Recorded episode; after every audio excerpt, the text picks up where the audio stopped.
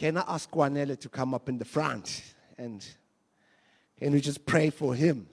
By the way, I've met Kwanele through Facebook, and um, he's been a great friend of Joe Morris. And uh, Joe Morris has been trying to hang me around with Kwanele, but I never get to see him. But I used to follow him on Facebook on his church, and then we, we've met other time. Uh, he's actually he's got an office in West, Westville, and we had a time where we just pray for one another and hear his story. Such a young man that loved Jesus, and as well that he managed to plant two churches. I don't know how you do it, my brother, and uh, I need the strength from you. Such a young age, and um, he's got a church in Westville, and he's got a church in Dassenhoek, and I, I just follow them in online, and I bless you for what you're doing.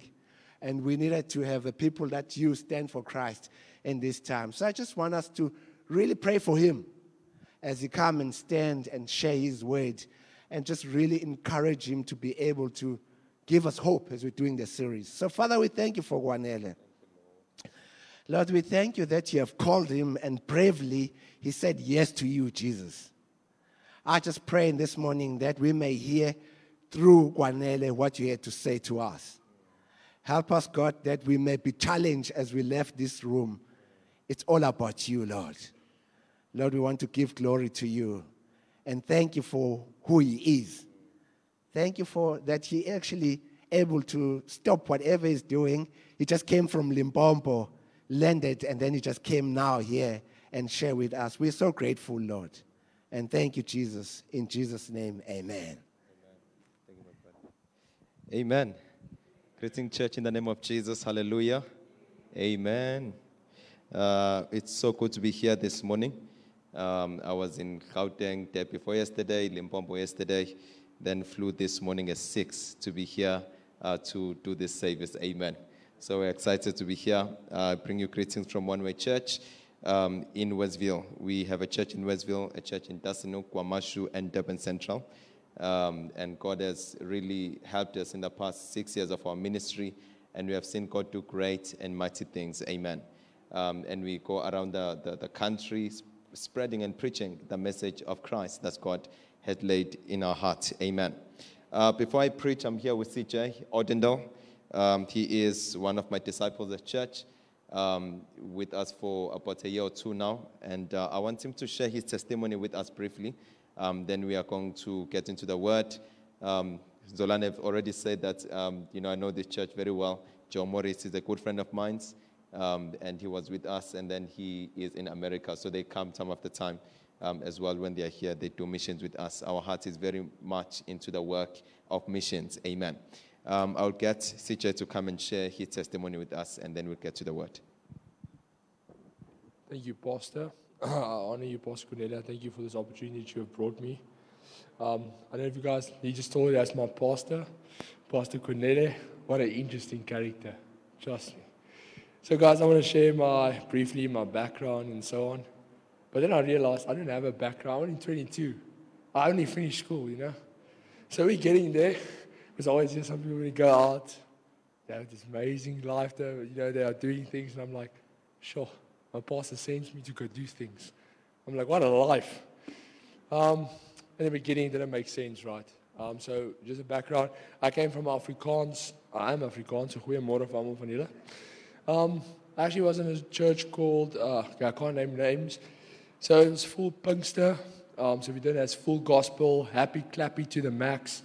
You jump, you drive on the Holy Spirit, and then you go home and you go live your life. Um, I don't know how much of you can relate to what I'm saying. Now, happy, clappy, jumping, jive, go home and go live my life. And I was living in that church for roughly about three to four years. And um, I didn't change a bit. I was a level one Christianity, you know, the ones that open the Bible. Now I'm a Christian. You, claim Christianity, sure, I'm a Christian. You know, I read my Bible, I pray to God. Hallelujah. And then um, moving forward, uh, 2019, um, my dad was diagnosed with leukemia. 2020, um, so 2019, very tough. I gave my life to Jesus. I got born again. I got baptized and um, I decided, you know what, I want to serve God And then uh, six months later, my dad was diagnosed with leukemia. He went into chemo, and uh, that was the toughest, one of the toughest times. That's when my time started. So, trial exams and final exams, um, every day I would go, um, write my exam, come in my car, drive to my dad. There was days where he was so sick that he didn't remember I was there. There was days where he was sick and he would look at me and he can't recognize his son.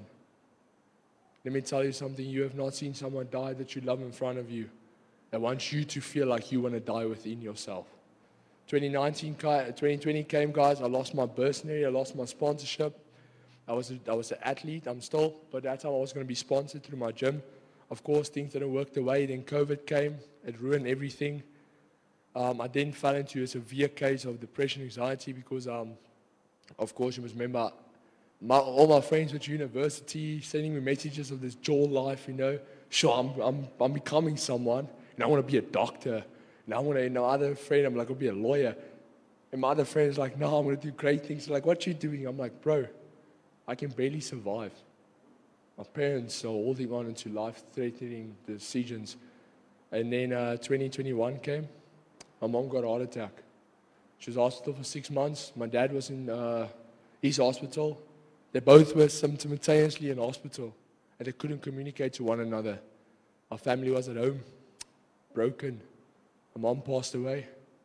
I prayed a final prayer with her just before our heart went from 5, 4, 3 to 1. And I saw my mom pass away. And then, uh, roughly nine months later, my dad passes away. And I do his final prayer with him as well. You know what the interesting thing was with everything I went through at that time in my life was there was nothing and then I always knew God, but and my dad would come to me and be like, son, why is God doing this to me? Hey guys, I'm broken inside, but I'm like, ah, oh, please, you know, I go to church, I have to, encourage, I have to encourage this man, but I'm empty inside. My church is not doing what they should be doing. You know, you're level one. And they don't, you know. So it's a big thing that happened. And I was actually, after he passed away, I was living in a, at a house for roughly a year with no clothes.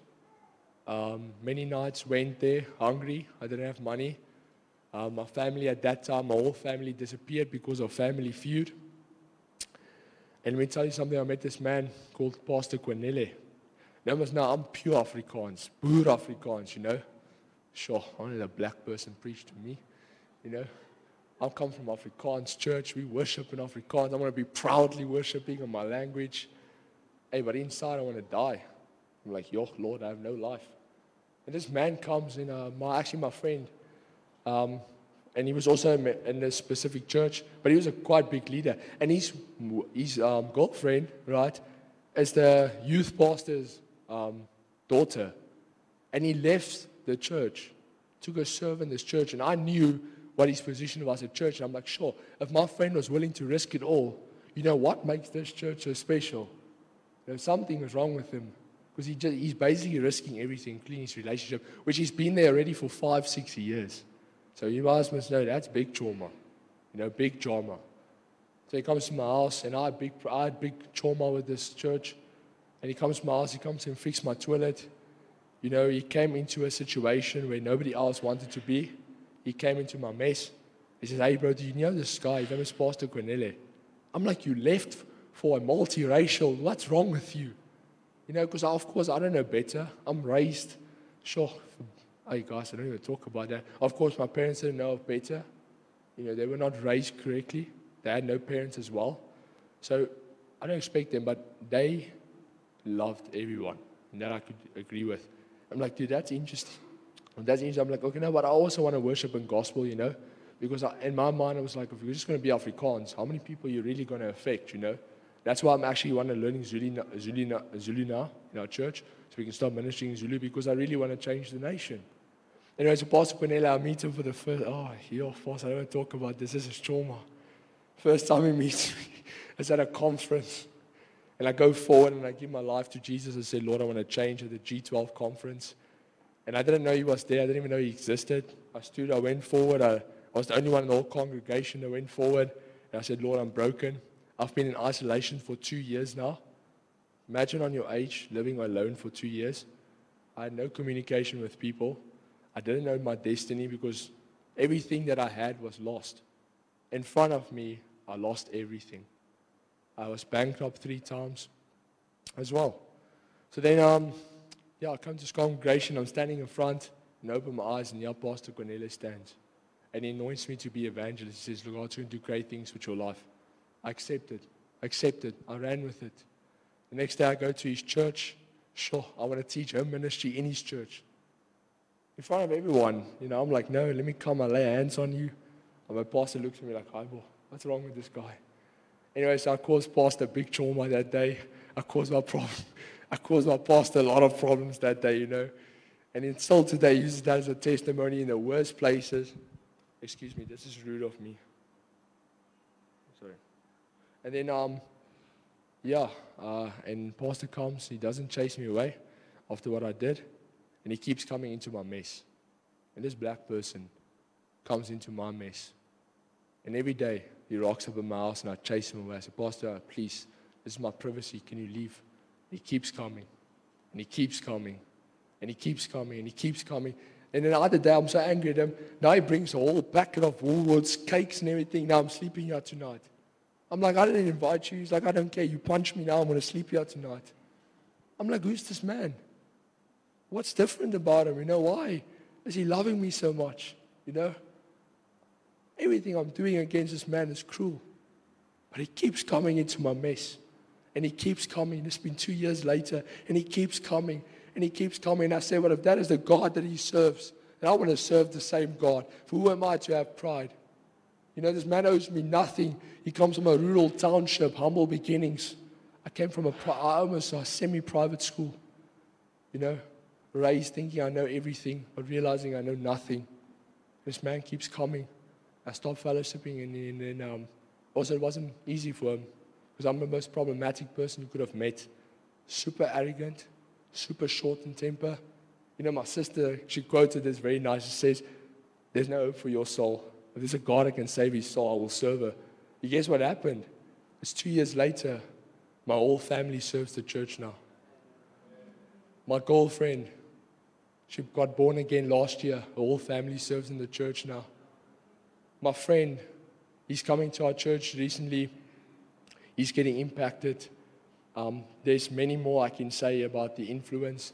They serve their children, their friends are coming. My brother, He's serving in the church now. He's rebuilding his life. God did the impossible. Why? Because there was a man that loved me. And then when I came into this church, the first year I did serving. So the first year um, we went into communities. And trust me, you know nothing. And Pastor, yo, and in the meantime, it was hard. And I'm like, oh, you know, you walk past, like, Pastor's sending me, I going to lay hands on this. And now I'm sleeping on the floor. And you know what? It's been years later.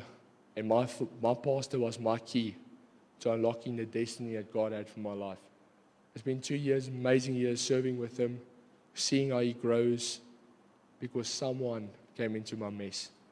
Because that is what it is to be a disciple. So our discipleship changed everything because he imitated his pastor and he strived to be like Jesus. And he showed me there's multi levels in the Bible of Christianity. So, Pastor, I really honor you. I love you and you have changed my life. And um, thank you for everything that you have done for me.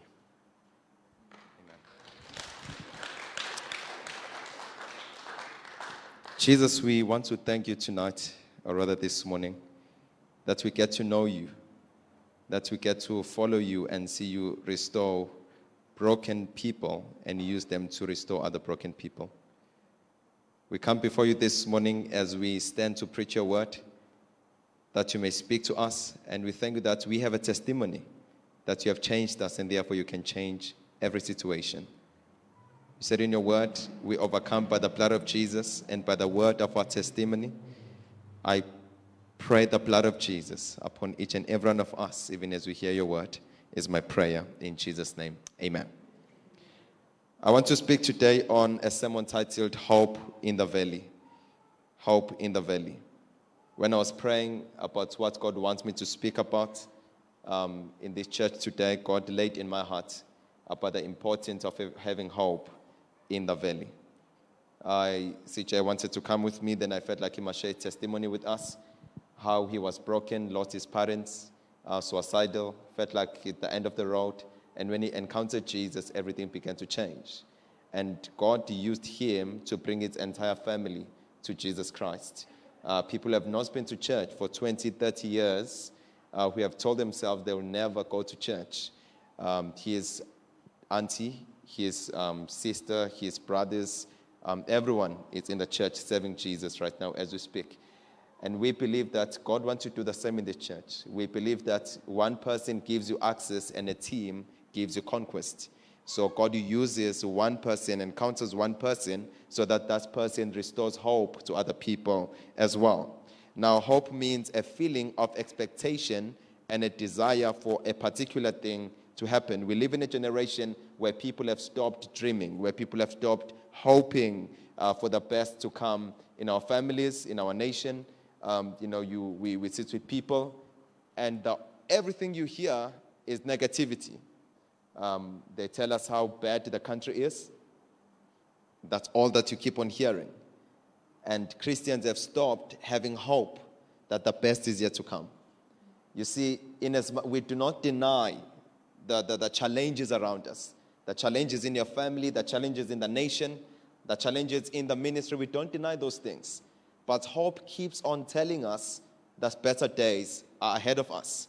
And once you lose that, when Satan brings challenges around you, the purpose for him is to take away your faith and the hope that we have in Jesus. The second meaning of um, hope is a feeling of complete trust. You see, there are times where you believe and trust, like Zolan was saying, um, it, tells these children um, that, hey, I'm here, I'll protect you. Now, of course, he's tall, he's big, so his children can trust him because they can see how big he is. My daughter is 12 years, and uh, of course, I'm not as big as Zolani and CJ. Uh, but whenever I appear and say, hey, believe me, the best is yet to come, and, and all of that, I'm here for you, she trusts as well. Whenever I appear, she believes everything will be well with her. That's what hope means. It means I have a trust. And this hope that you're speaking about is not just a wishful thinking, it's not a hope that just comes by hoping something magic will happen. It's a hope that is found in Jesus. You see, when you have a hope in Jesus, it's a hope in what you do not see and you believe. That's what faith is. You believe what you do not see. You are so sure of what you are unsure of. That's what we speak about. In the book of Romans 8 24 to 25, it says, For in this hope we were saved. In the hope we have in Jesus, we were saved. We did not see Jesus physically, but when somebody presented Jesus and when somebody modeled Jesus in front of us, then we started believing and having hope in Jesus Christ. Um, you know, I always say this in our church that maybe, I don't know, but I, I did not have Jesus come to me and, and speak to me. Um, I mean, physically. I had somebody come and preach the gospel of Jesus, but more than preaching, as someone living a life of Christianity, then I wanted to follow that person as they follow Jesus and my life began to change. You see, people are looking for models, people are looking for people to follow, and then they begin to change. You see, when we come and share our testimony, I sat with a man when I was flying to, to Gauteng two days ago. We sat um, next to each other. Then we started a normal conversation. We started chatting. Um, then I started telling him my story how I was suicidal. I tried committing suicide. I wanted to die. I had no hope. How disgruntled my family was. And as, as I spoke, the man started crying, saying, You are explaining my story. He said, how, how are you still alive? How do you still have hope? I said, Well, Jesus is my chief cornerstone. I said, When all this happened, I found Jesus in my life. Being in a family of 10, grew up in poverty, um, at a place where nothing good could come out of the place I grew up in. When I found Jesus, I found hope. And I kept on dreaming and believing the best is yet to come. And actually, when I received Jesus, uh, my dad got into so much debt that he could only bring home 100 rands. Then he had an affair, had a girlfriend. Then he took a home loan and built a girlfriend a house, and we did not have a house. So when I received Jesus, everything became terrible. But I still believed the best is yet to come. That's what our hope is. And this hope is the hope that saved us. And then it says in the second part of this verse, it said, Now hope that is seen is not hope. So you see, right now in our nation, or maybe in your family, or wherever, but I'll use the state of our nation, where nothing that we see says there is hope, says something better is coming. But that's when we start having hope, because hope that is seen, the Bible says, it's not hope. So when you see something and believe, your belief, your hope may not be so strong because this thing may fade away and then you lose your faith with that thing fading away. But if you hope in that which you do not see, then the Bible says that is hope. For who hopes for what he sees? But if we hope for what we do not see, we wait for it in patience. You see, the reason why people become impatient is because they do not have hope they put their hope in what they see. That is why a lot of people, when they lose their jobs, they lose their cars, they lose their homes, they fall into depression because their hope was not in Jesus. You see, it's easy to bake a cake, then you put a cherry on top. But that cherry, you can remove it whenever you want. And a lot of us, we want to make Jesus a cherry on top. You see, we bake our own cake using our own recipe, then we put Jesus there, and we can remove it, remove him whenever. I sat with one of my celebrity friends. Um, he has a lot of followers, a lot of money. Um, and, you know, he posts the verse of the day every day on, on his WhatsApp status. And then he goes to clubs every day. And I, am not judging him, but he's my friend and I know him very deep. So I said to him, hey, you are serving Satan in the name of Jesus. He said, what do you mean? I said, you see, you go to church, you post the verse of the day, you are a Christian, but your lifestyle is saying Satan. Everything you're doing is serving Satan and I sat with him for three hours. Um, and then, of course, I still meet him every week, and I've seen a huge transformation. He uses his social media platform right now to inspire other people to come to Jesus. You see, we always uh, have sides. You can either be a negative person who spreads negativity, or you can be a person full of hope and say, hey, in the valley, we believe that the best is yet to come. The valley is not going to be the end of us, but it's only a journey of where God wants to take us. So you do that with patience and endurance. In Romans 5, verse number 5, it says, And this hope will not lead us to disappointments. So the hope we have in Jesus does not disappoint us.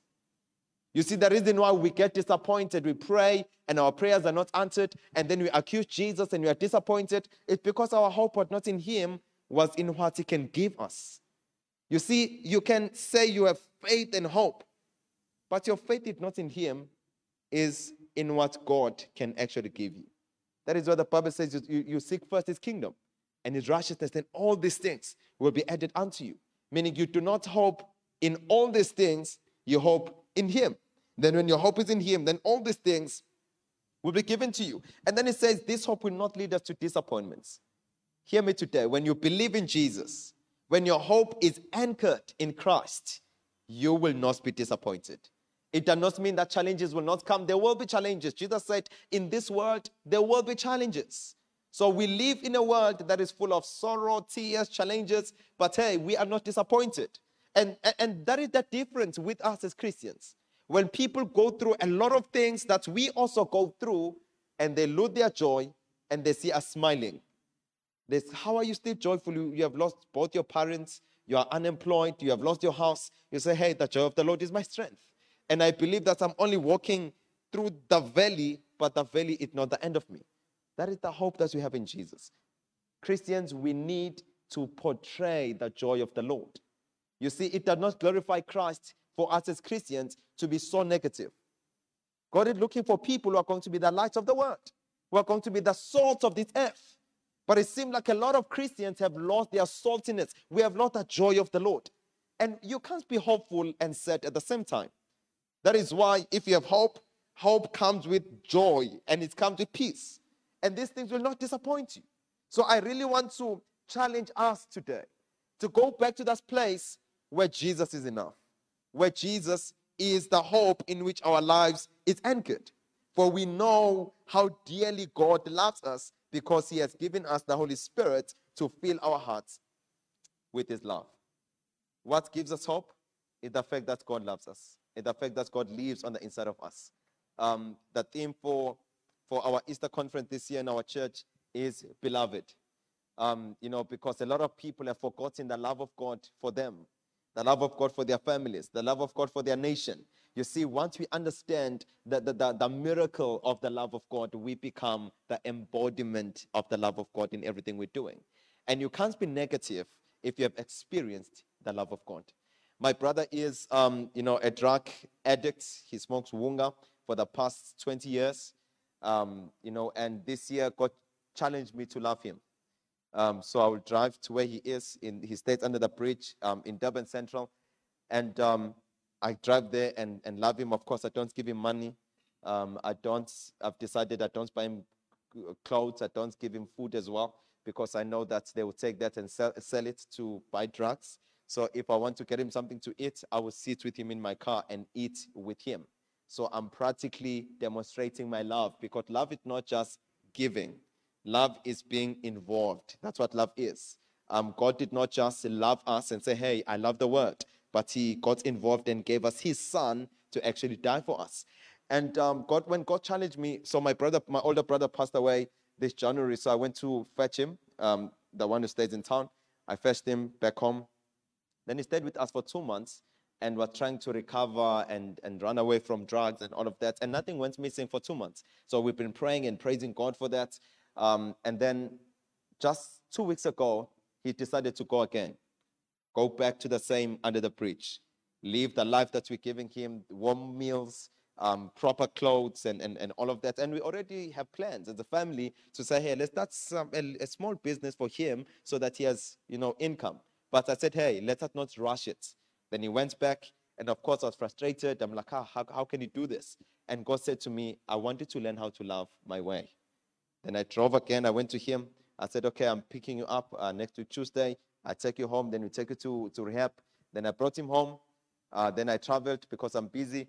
Um, the next day I received a call. He stole a couple of things and left again. Then I'm like, sure, no, I'm done. I'm not doing this. Then God said to me, have I ever said I'm done with you?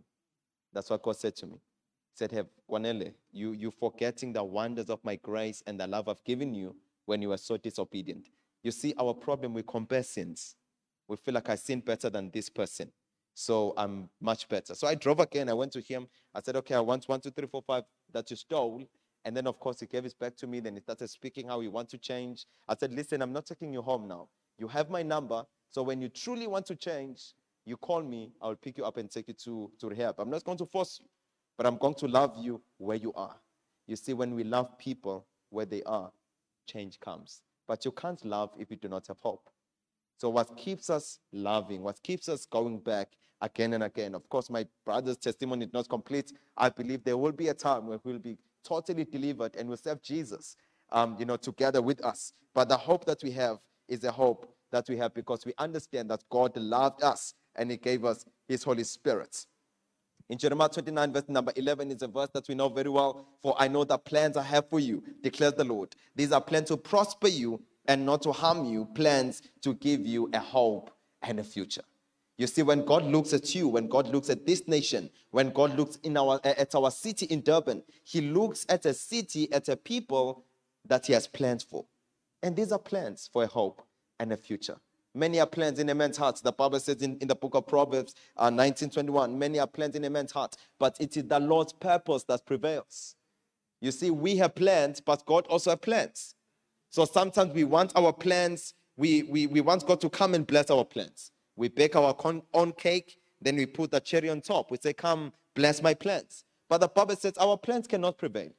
Many are plans in a man's heart, but it is the Lord's purpose that prevails. So that the purpose, once you understand the purpose of God for your life, God's purpose for you, it should be a conduit of hope. So when people come around you, there is such an aura of hope around you. When people come hopeless, they leave you knowing that, hey, better days ahead of me. And not just here on earth, but hope that takes us even beyond, um, you know, the, the, this life. That is the hope that we have, and that's how strong it is. It says in the book of um, in the book of Proverbs 19, many are plans in a man's heart, but it is the Lord's purpose that prevails. And it says here, I have plans to prosper you and to give you hope. And you need to believe this. And the prosperity we speak about, of course, can be monetary uh, prosperity, but more than anything, that the greatest prosperity one could ever have is the prosperity of winning many people to Jesus. You see, you, you, you're not just called by God for you to be a Christian and come sit in the church every Sunday. The ministry that God has given us is not the ministry of wiping chairs and singing in the worship team. The ministry God gave us is the ministry of reconciliation. It's the ministry of winning people to Him. And unless we start doing that, the light and the, and the media and all of that is good. But everyone, God has called everyone, not just the pastors. God has said, you know, He has given others to be pastors, apostles, prophets, teachers, evangelists for the equipping of the saints for the work of the ministry. What is the work of the ministry? Loving God with all your heart, with all your soul, and with all your might, and loving your neighbor as you love yourself. How do you love your neighbor? By bringing them to Jesus, by winning souls, making disciples of all the nations, restoring hope. If there's something that will change this nation, it's Christians who have taken upon them the mandate to be the ambassadors for Christ in everything that they do. There's a scripture I wanted to read, but I'm not going to read the whole scripture because of my time in the book of Ezekiel, chapter number 37, verse number 1 to 14. Ezekiel said, The hand of the Lord was upon him, and the hand of the Lord led him to a valley of the very dry bones. It was not just bones that were dry, but they were very dry, the Bible says. And God said to him, Son of man, what do you see? Of course, he sees the valley of the very dry bones. So now God does not dispute the fact that the bones are very dry, and they are in the valley, but he's saying, What do you see? Because for you to have hope first, you need to have a realization, a revelation of where you are and in the current moment. So now your situation, the situation of your family, the situation of your church, the situation of your nation, you, what do you see? So you have to, we, you can't deny what you see. So you have to realize, I see the valley of the very dry bones. And then he said to him, then he caused them to pass by them all around, and behold, there were very many in the open valley, and indeed were very dry. And he said to me, Son of man, can these bones live again? Meaning, do you have faith that these bones can live again? Do you have hope that your situation can change again? God is asking him because he's trying to awaken the sense of believing in his heart. He's saying, Oh Lord, do you know? And again, he said to me, Prophesy to these bones and say to them, All dry bones, hear the word of the Lord. Thus says the Lord God to these bones, Surely I'll cause breath to enter into you, and you shall live again. God is saying, You must go and speak. Hope is not silence. Hope speaks. He's saying you must go and prophesy to the valley of the dry bones. Dry bones can be your family situation. Maybe you come from a divorce. Maybe you come from um, where everyone rejected you, or whatever the case is. You, you're busy trying to do life and nothing is coming all right. And God is saying, prophesy, speak. You do not speak death. Even to our nation. We don't speak negatively to a nation that we love. We speak with hope. We prophesy with hope that the best is yet to come. We keep on saying that. Why? Because God is saying, "In we shall eat the fruits of our lips." So He's saying, prophesy on these very dry bones and say, live again. Then He says, surely I will cause breath to enter into you. This is what God is saying. He said, when you speak, then I will act. When you speak from a position of faith and believing, then I will act. Don't you ever think you receive anything from God if you ask doubting and not believing? You need to have faith. You need to believe that what God has said in His Word is exactly what God will do. I don't know what your situation is. I don't know where you are in life. I don't know what really drains you. I don't know what valley you find yourself in. We have a responsibility in the valley to speak. The Bible says faith comes by hearing and hearing the word of the Lord. I dare you to speak to that, that situation in your life. Every situation have ears. And as you speak, things begin to change. You do not speak your own mind. You do not speak um, your emotions. You do not speak, um, you know, your negativity. You speak the word of God into the situation. And as you speak the word of God, change comes.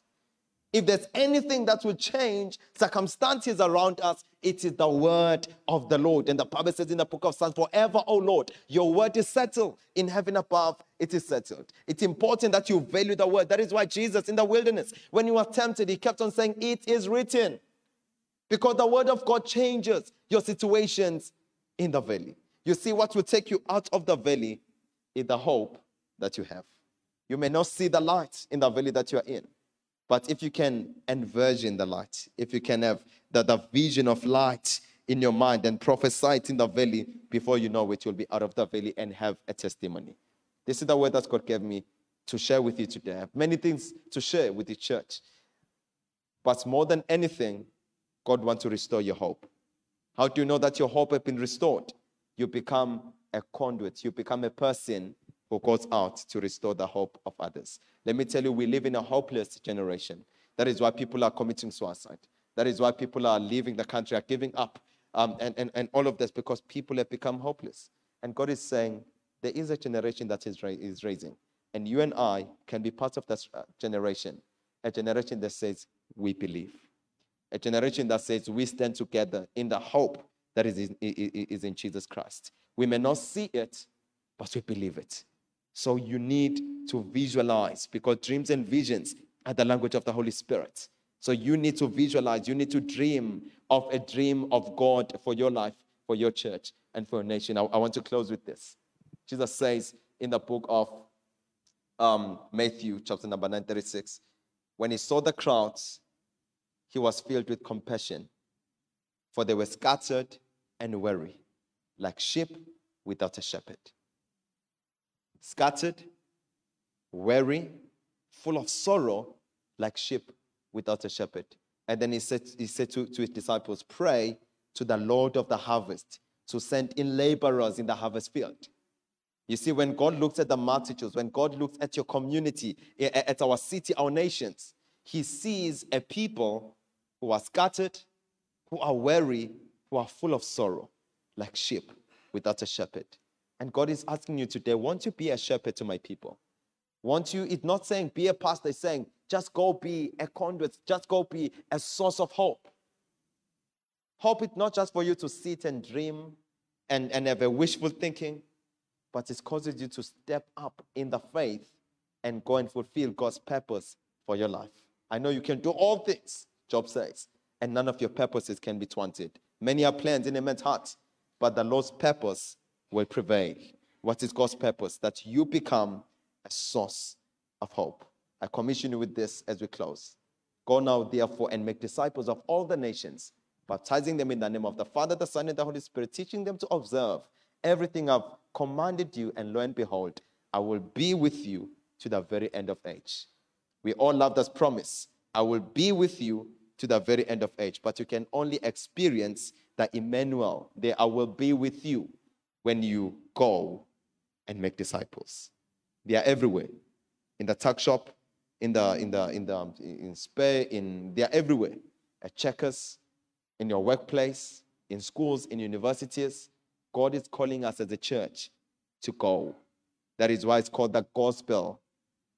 We don't stay. It's the gospel. You go and spell the good news. And God is sending us to do that today as a church. We can't be inward focused, we need to be outward focused. It's not a great suggestion, it's a great commission that God has given us for every believer in Christ. The more you do this, the more you obey the word, the more you go and do the Bible, the more you go and preach the gospel of Jesus Christ and do the great commission, the more you experience, I will be with you until the very end of age. Let's stand up on our feet. I want to pray. I want to close with this in prayer, then I'll give over to Pastor Zulan. When you hear my word today, when you hear my voice today, Jesus says, do not harden your heart. You see that nothing else is too late. That nothing is too late in life. Nothing. That nothing else, I'm too young or I'm too old. That nothing like that. God anoints you and appoints you for a reason. You see, you are still alive today because God has a mission for you. Are you fulfilling your mission here now? We become despondent and hopeless when we do nothing for Jesus, when we sit and we all we worry about is bills. We lose the purpose and the vision of Christ when all we think about is paying bills.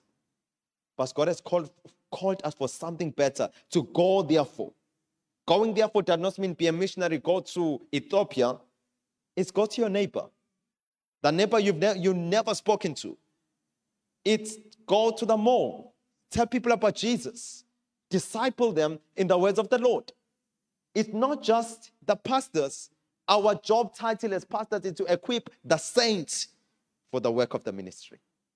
Young, old, 60 years, 80 years, until we die, until we breathe our last. We need to fulfill God's purpose. Many are plans in a man's heart, but only the Lord's purpose will prevail. I want us to close our eyes.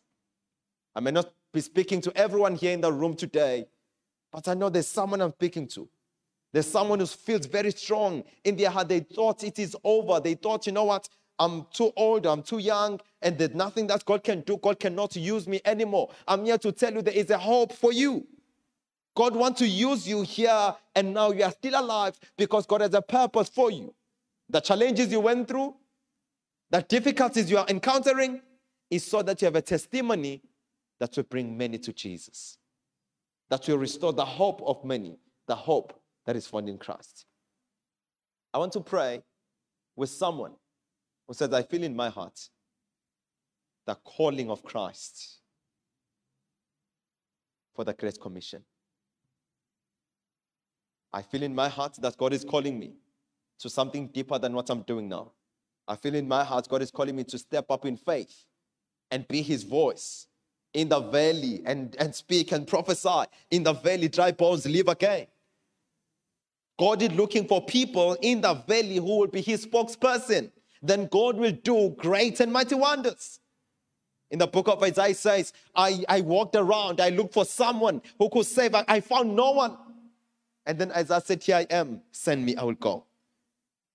There is somebody that God is calling today. And the only response he needs from you is, Here I am, I will go for you. You see, we, we, we can't sit and make excuses why we cannot go.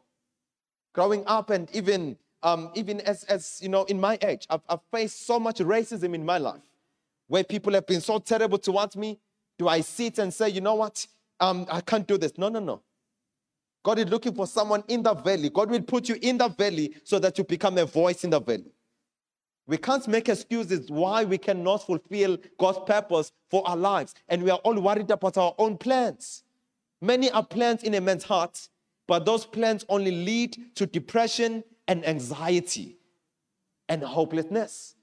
Only God's purpose will bring you to a place of fulfillment, a place of hope, a place of feeling like I'm here with a reason, I'm here with a meaning. God has brought me here on earth for a purpose. I want to pray with you today. If you feel like God is calling you to this place of surrender, God is calling you to that place of fulfilling His dream, His purpose, and you are saying, God, here I am, send me, I will go for you. I want you to come to the altar. I, I want to lay my hands on you. Thank you. I'm not going to prolong this altar call. This is not a salvation altar call. This is an altar call for people who say, God is calling me for something deeper. I've been sitting, I've been worrying about my own plans, but today I want to fulfill the plan and the purpose of God for my life. Come to the altar. If we, we, we had worshipers, we are going to sing the song, Come um, to the altar, the Father's arms are open wide. God wants to give you purpose. God is looking for voices to speak in the wilderness. The wilderness is full of dry bones, very, very dry bones. But unfortunately, some of us are the dry bones. God is saying, I'm looking for someone who's going to prophesy, Son of man, can these bones live again? I'm looking for someone to restore hope in the valley. I'm looking for someone to become a prophetic voice in the valley to speak life into every dead situation. Some of us will feel like, you know what? I'm not good enough. I'm not from, you know, we, we make excuses. God does not call the qualified, He qualifies those whom He calls. I'm going to pray for these people here in the altar. But if that is you, when you hear my voice today, Jesus said, do not harden your heart. Thank you, ma'am. Do not harden your heart. Let me tell you, God gives you grace when you go. It's only when you take a step of faith and say, I'm stepping forward, that you experience Him as Emmanuel, God with us. I will be with you until the very end of age. Until you breathe your last, you will experience overflowing hope. You will experience a sense of fulfillment. Why? You are fulfilling God's plan and God's purpose for your life. I'm going to pray right now. But if you feel like you need to be here in the altar and surrender to that which God has called you to do, I want you to come and stand in front. And I'll ask Pastor Zolani to just um, pay attention to, to the people here in the altar. Because these are people who are saying they are surrendering to fulfill God's purpose and God's commission for their lives. And you and I can sit um, at a later stage and practically dis- uh, discuss um, how that looks like. And then you can equip your people and send them to do that which God has called them to do. I want to pray over everyone here now. Jesus, I thank you. I thank you that as we believe in your word, your word is doing the work in our lives. Here we are, send us. When Isaiah surrendered to you, your word says an angel came and, and released um, you know, a burning coal in him and cleansed his lips. Thank you that as we go, you give us, my Father, the tools, the resources that we need. You bring us the wisdom that you need, the power that we need to demonstrate your kingdom. For you said in your word, your kingdom is not just in word, your kingdom is in the demonstration of your power. And from the days of John the Baptist, the kingdom of Christ has been suffering violence, and the violent people take it by force. I pray that these people here in the altar today may be those who take the kingdom by force. I pray over my brother here. I pray that you may release forth your anointing over him in the name of Jesus. I pray that you may anoint him and equip him, my Father, to do that which you have called him to be. I pray that you may break every chains of hopelessness. And I pray over um, my mother here. I pray that my father, you may give her the words to speak, that she may be a prophetic voice in the valley, in the mighty name of Jesus Christ. I pray that when she speaks, my father, the dry bones live again. I pray these things in the name of Jesus Christ. I pray over my sister, Lord, that you may anoint her voice, anoint her words in the name of Jesus Christ. I pray that you give her the necessary equipment and the tools to be able to declare and proclaim your kingdom, my father, in every area of her life. I pray the blessing of the Lord upon you the blessing that makes one rich and adds no sorrow. I pray that the blessing of the Lord may rest upon you. I pray that the Lord may use your hands and feet for his glory in the name of Jesus. Father, I pray for divine intervention over this um, woman's family in Jesus Christ's mighty name. I pray the blessing of the Lord. I pray the grace of my Lord and Savior Jesus Christ. I pray that people may see your mercy and your grace, the evidence of your grace in their life and follow you. I pray these things in the name of Jesus. I pray that your hand may be upon my brother here. I pray that your hand may be upon him. I pray that you may bless him indeed and enlarge his territory in the name of Jesus. I pray that his feet may be called the beautiful feet of those who transport transport and take the gospel of Christ into the four corners of the world in Jesus Christ's mighty name. Lord, I thank you that you have called my sister here. You have called her, my Father, for such a time as this. You have raised her, you have anointed her, you have appointed her, my Father, to be your voice in the valley, to speak and declare and prophesy hope in hopeless situations. I thank you that as you speak these things, that you are awakening on the inside of her. My Father, you are pouring the, the streams of the living waters in the name of Jesus. When she opens her mouth, my Father, I thank you that you will speak in and through her in Jesus Christ's mighty name. Through her, you will raise an army, my Father, of believers who are going to champion a revival for you in this city. I prophesy these things over here and I speak them over his family in Jesus Christ's mighty name. I pray the blessing of the Lord upon you. I pray that God may touch you and hold you with his righteous hand. I pray that God may perfect that which concerns you. I pray that the peace of God that transcends human understanding may guard your mind and heart in Christ Jesus. I pray, Lord, that my sister here may experience a deep sense of peace, a deep sense of purpose, and a calling that you have called her with. In the name of Jesus, I pray the blessing of the Lord upon you. I pray the anointing of the Lord upon you. I declare that God will use your story, God will use your path to bring many people into Christ. Do not be ashamed of your testimony because it is through your testimony that many will come to know Him and encounter Him in Jesus' name. Amen. And Father, I pray over this whole church. I declare a new season in the church in Jesus' name. I stand as your prophet and speak prophetically over the church. Dry bones live again in Jesus Christ's mighty name. I speak it in the mighty name of Jesus. I prophesy in the valley. I declare that the season of the valley for the church come to an end here and now in Jesus Christ's mighty name. I declare that the doors of the church will be open forever in Jesus' name. People will walk in and find hope in the church. I declare a new season, a new dispensation of the power of the Holy Spirit. Like how it was in the book of Acts. So shall it be upon the church. Your Holy Spirit will come upon every man and woman in the name of Jesus and awaken the sense of purpose over your people. I declare in Jesus' name the blessing of the Lord that makes one rich and add no sorrow. I pray for unity, for love. When you love one another, the world will know that truly you are my disciples. I pray that there may be a unity of love in the church. I pray that this church may be a testimony to a hopeless nation that there is a hope that is found in no one else but Jesus Christ. I pray for Pastor Zolani and the council and the elders as they continue to navigate the affairs of the church. Give them wisdom that is, that is necessary to lead the church out of the valley to a place of a mountaintop. I pray these things in Jesus' name. I love you. God bless you.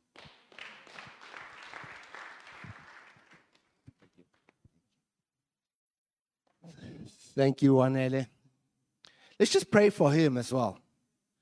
They're just really, really doing an incredible job. Can you just all stretch their hands and just pray for him?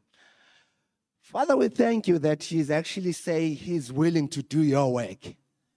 Lord, we know that the enemy want to come sometimes and rob and destroy, but we pray protection, the blood of Jesus over Kwanele. Lord, we just pray that you cover him. We pray that he can be able to be your strong voice in this nation. Lord, I just pray that as he grow, that he actually get to seek more and more and bring people to your kingdom. But Father, we know that you are such a loving God. Lord, I just pray over his families as well. Lord, we know that we will hear the testimony for over his brother from that he get to know you again. And Lord, we know that there's so much thing going on, but Lord, we pray this voice will stand firm for your truth. It will be able to speak the gospel without compromising it. Lord, we thank you for this morning that He challenged us to go and tell people about you. I pray for him as well, even over his team in one way. Lord, we pray that bless them in Jesus' name. Cover them with your blood. In Jesus' name, amen. Amen. Bless you. Bless you. There's tea and coffee. And God save Jesus. If you want more prayer, you can just come around. But yeah, I release you in Jesus' name. Amen. You can just have a cup of tea